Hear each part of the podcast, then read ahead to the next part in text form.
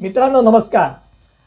माझ्या या यूट्यूब चॅनलमध्ये ज्यात कायदेशीर माहिती तुम्हाला दिली जाते त्यामध्ये तुमचं स्वागत आहे. मित्रांनो आजच्या या ब्रँड नवीन एपिसोडमध्ये आपण एक वेगळ्याच विषयावरती माहिती घेणार आहोत. आणि तो वेगळा विषय आहे lawyer barrister advocate public prosecutor अशा विविध प्रकारच्या ज्या कायदेशीर लोकांना म्हटलं जातं त्यामध्ये फरक नक्की काय?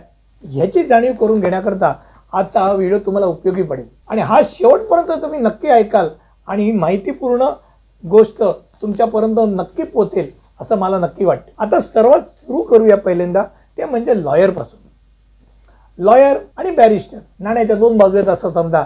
लॉयर भारतामध्ये ज्यावेळेला डिग्रीनंतर तीन वर्षाचं तुम्ही जेव्हा शिक्षण घेता कायद्याची पदवी घेता किंवा बारावीनंतर पाच वर्ष तुम्ही केल्यानंतर कायद्याची पदवी घेता त्यावेळेला तुम्ही लॉयर होता. लॉयर जसं भारतामध्ये होतं तसं ब्रिटिशमध्ये तुम्ही जेव्हा शिक्षण घेता कायद्याचं तेव्हा तुम्ही बॅरिस्टर होता.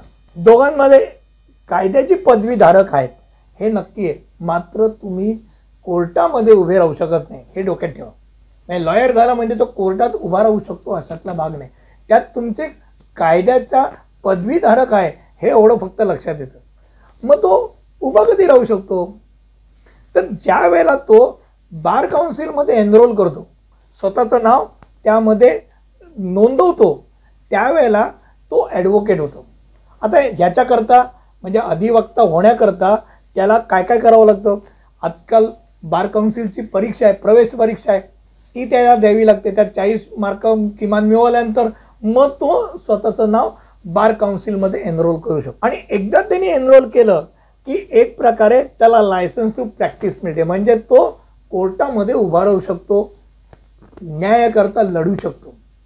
आता न्यायाकरता लढण्याकरता सर्वप्रथम तो स्वतः प्रायव्हेट प्रॅक्टिस करतो. किंवा कुठच्या फर्ममध्ये जॉईन होतो.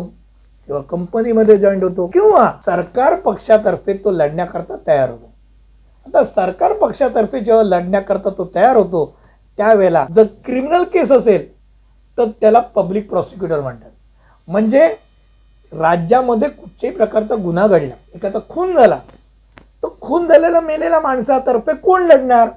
तर तो पब्लिक प्रॉसिक्युटर लढणार. आणि विरोधात जो गुन्हेगार आहे जेव्हा आरोपी म्हणतात त्या आरोपीतर्फे लढणार कोण? तो प्रायव्हेट तो त्यांनी निवडलेला ॲडव्होकेट आहे तो लढणार. ज्या वेळेला हीच कथा सिव्हिल मॅटरमध्ये होती सिव्हिल केस जेव्हा लॉज होते किंवा सरकारी जमिनी संदर्भात आहे त्यावेळेला सरकारतर्फे कोण लढणार?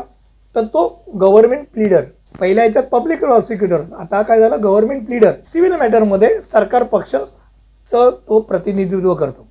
आता ज्या वेळेला कोर्टामध्ये असा ॲडव्होकेट उभा राहून राहून नियमितरित्या केसेस लढत राहतो साधारणतः दहा वर्षानंतर त्याला एक सिनियर ॲडव्होकेट म्हणून बॅच मिळतो. एक प्रकार तो सिनियर ॲडव्होकेट म्हणजे दहा वर्षाचा सराव सिनियर ॲडव्होकेट होण्याकरता नक्की लागतो. बार काउन्सिलमध्ये ज्यावेळेला कुठचे नवीन ॲडव्होकेटला नाव नोंदवायचं असेल तर त्याला दोन सिनियर ॲडव्होकेटच्या सह्या लागतात ओळखतो म्हणून.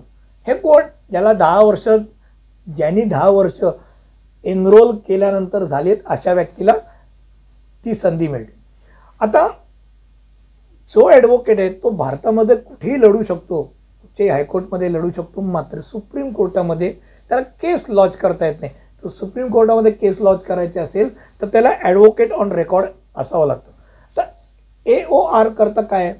तर ए ओ आर ही एक प्रकारचं स्टेटस त्याकरता त्याला परीक्षा द्यावी लागते. सुप्रीम कोर्टाने परीक्षा ठेवली. कारण सुप्रीम कोर्टाच्या सगळ्या पद्धती त्याला माहिती असतात. त्या माहिती असणाऱ्या पद्धती माहिती असणाऱ्या व्यक्तीने सुप्रीम कोर्टात केस लॉन्च करावी अशी एक प्रथा आहे.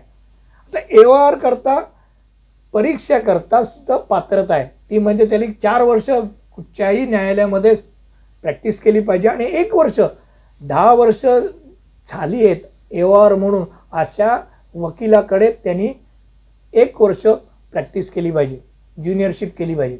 असा व्यक्ती फोर प्लस वन पाच वर्ष झालेल्या व्यक्तीला ए आर करता परीक्षेला बसायला मिळतं.